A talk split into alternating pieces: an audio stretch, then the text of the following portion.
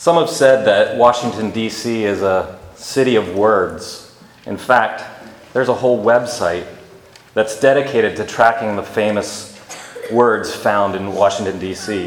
The website says if you take a walk through Washington, D.C., you'll start to notice that there are quotations everywhere on monuments, metro stops, business storefronts, etc.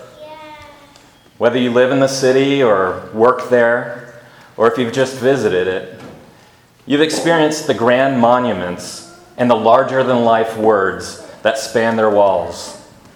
It's seen as the highest achievement to have your words chiseled on these walls. Well, it's not just DC, and it's not just monuments. Wherever you go, people are building their lives based on the power of their own words.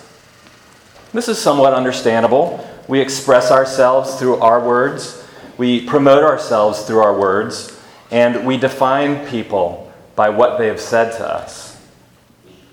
In the end, though, where do our words get us?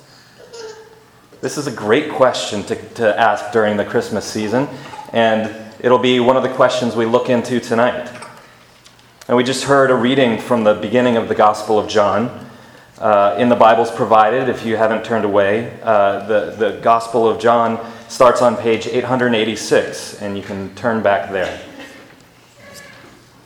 As you probably noticed when these verses were just read, John describes Jesus' birth quite differently than what we find in the other three Gospels' account of the Christmas story. One of the main differences is that John begins his Gospel by describing Jesus as the Word. In verses 1 and 2, we read, In the beginning was the Word, and the Word was with God, and the Word was God. He was in the beginning with God. And then in verse 14, we read, And the Word became flesh and dwelt among us. And we have seen his glory, glory as of the only Son from the Father, full of grace and truth. The Word became flesh and dwelt among us. Just so you don't miss this, this is how John describes the birth of Jesus. The Word became flesh. It's a beautiful passage with many poetic elements that paint an extraordinary picture of God becoming man without ceasing to be God. The manger, the shepherds, the angels, all of the elements of the Christmas story that we're familiar with, they are all present as this one verse unfolds. But it's okay to admit that these verses might raise a few questions. And these are important questions because some have heard Jesus described as the Word so much that it has become an ordinary phrase that we don't think about much. And others have rarely or never heard Jesus described as the Word. And it sounds, well, a, a bit strange. Jesus, the Word? What does it mean for Jesus to be the Word? This is closely connected to our earlier question where do our words get us? And to answer all these questions, we're going to look at three quick points now. First, the power of God's word.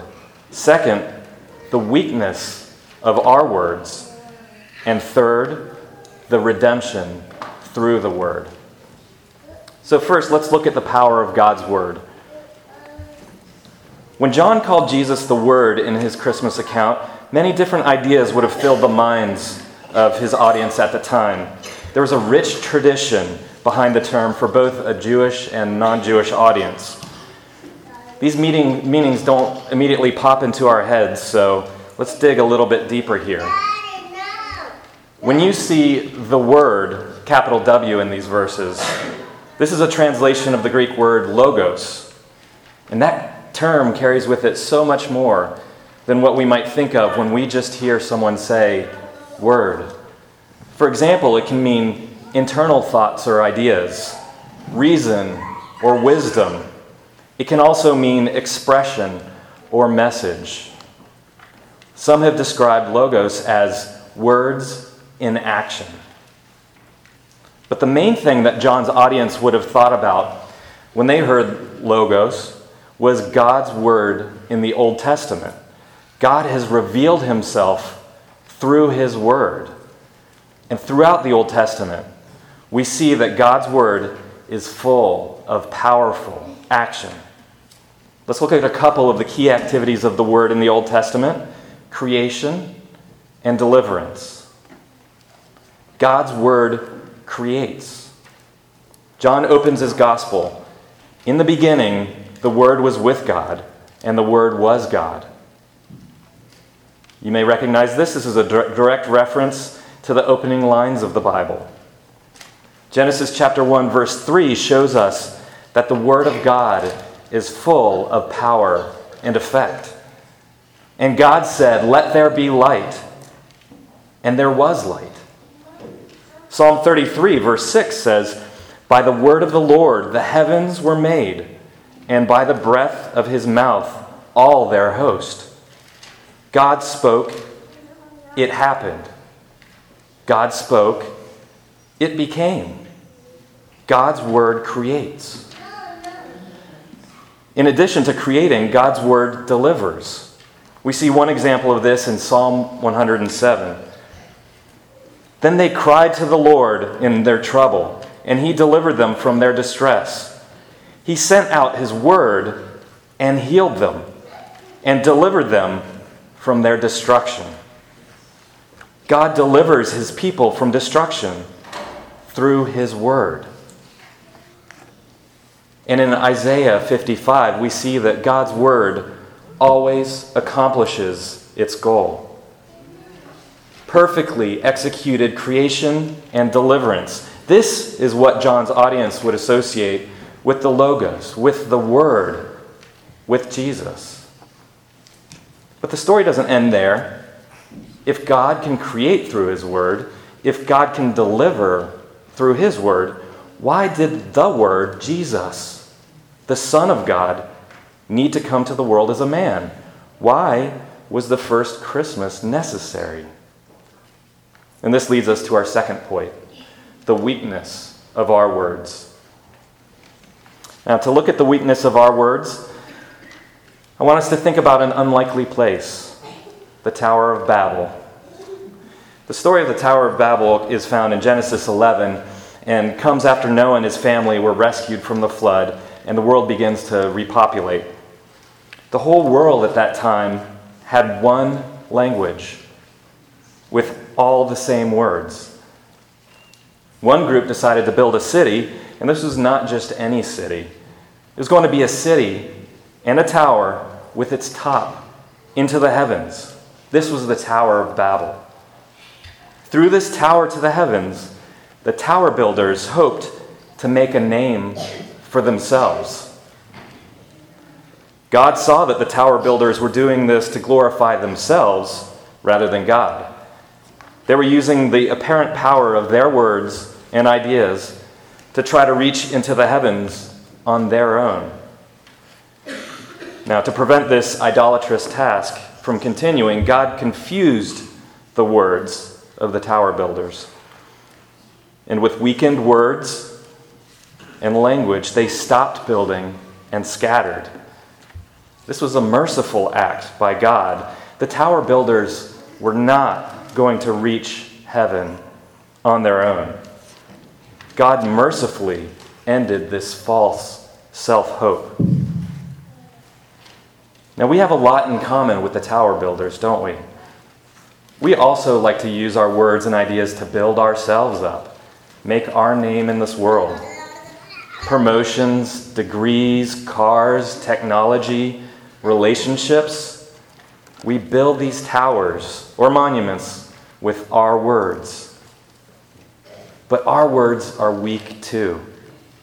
We say the wrong thing. Our plans fail. Unlike God's word, that perfectly accomplishes its goal, our words never quite get us to where we're going.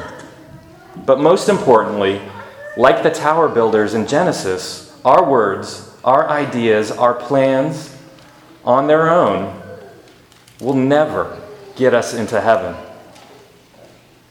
So, with weak words, how do we reach heaven?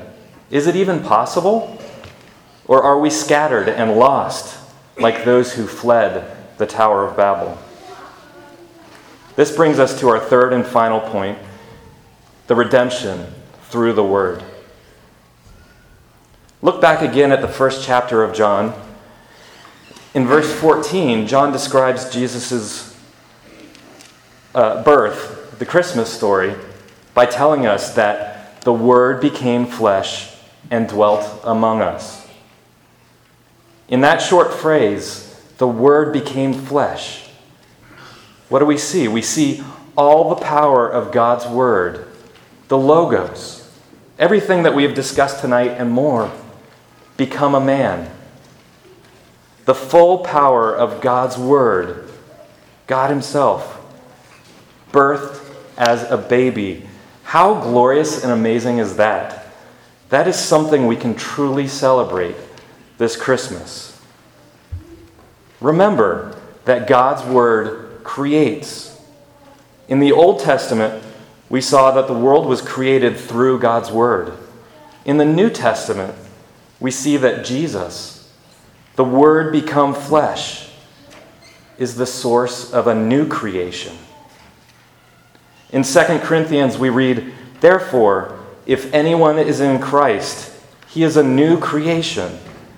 The old has passed away. Behold, the new has come.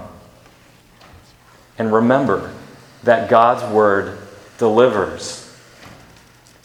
In the Old Testament, we saw God's word delivered his people from physical destruction.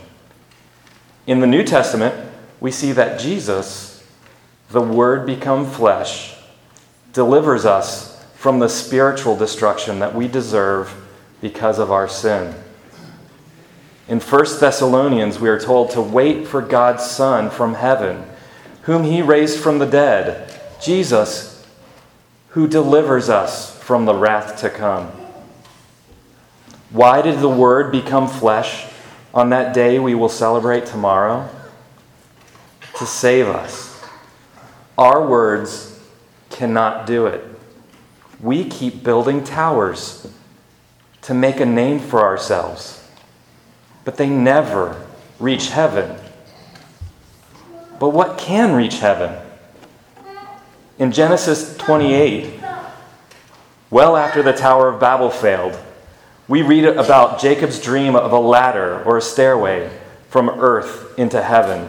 And unlike the Tower of Babel, we're told that the top of the ladder Jacob saw reached to heaven, and angels were ascending and descending on it. Jacob called it the gate of heaven. Why is this important? Back in the first chapter of John, toward the end, we read about Jesus' calling of a few of his disciples. As he's talking with them, Jesus says, Truly, truly, I say to you, you will see heaven opened and the angels of God ascending and descending on the Son of Man. The Son of Man is Jesus.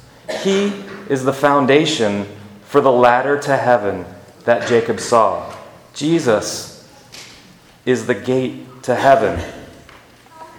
Later in the Gospel of John, chapter 14, Jesus says, I am the way and the truth and the life. No one comes to the Father except through me. Now, if you're listening tonight and you haven't yet placed your trust in Jesus as your Savior, trusting that He came to this world, He became flesh to live a perfect and sinless life, to die on the cross for the sins of those who trust Him and to come to life again, defeating sin and death. If you haven't responded to the call of these truths, then I want to encourage you to respond to these truths by, t- by turning from your sins and placing your faith in Jesus Christ, the Word who became flesh. Or if you have questions on what this all means, please talk to someone that you came with tonight, or stop and talk with someone in the doorway on your way out. We would love to talk to you more about this. Now, maybe you're pretty happy with what you've accomplished through your words and ideas. The views are pretty good atop the tower that you've built. Just remember, even at the pinnacle of your tower, you cannot reach heaven. Jesus, the Word, is the only way. Or maybe you've been trying to use your words to build your tower for years and years, and you are just tired. Stop building. Stop trying to reason and work your way closer to God. Jesus, the Word, who created the heavens and earth, became flesh. He came to the earth to save you. Or maybe nobody listens to what you say and you think, I have no voice. My words are not getting me anywhere. I wonder if you've recognized the important truth that you are in dire need of a Savior. I wonder if you can recognize God's mercy in this. Can you see that in this, God might be calling you to turn away from trusting in your words to trusting in His Word, His Son, Jesus Christ? He is the Word, and His promises of deliverance will never fail. Trusting in Him is the only way you will be rescued and given a path to forgiveness and eternal salvation. So, on Christmas this year, let's remember to celebrate something of eternal importance. The Word became flesh. We now have the way. Trust in Him. Let's pray.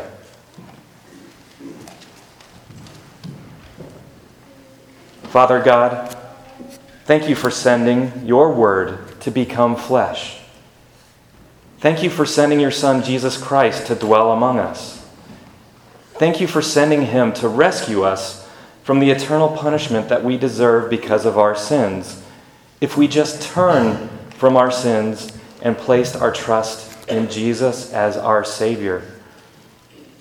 What a glorious gift this is, one that we do not deserve but one that we celebrate each Christmas day.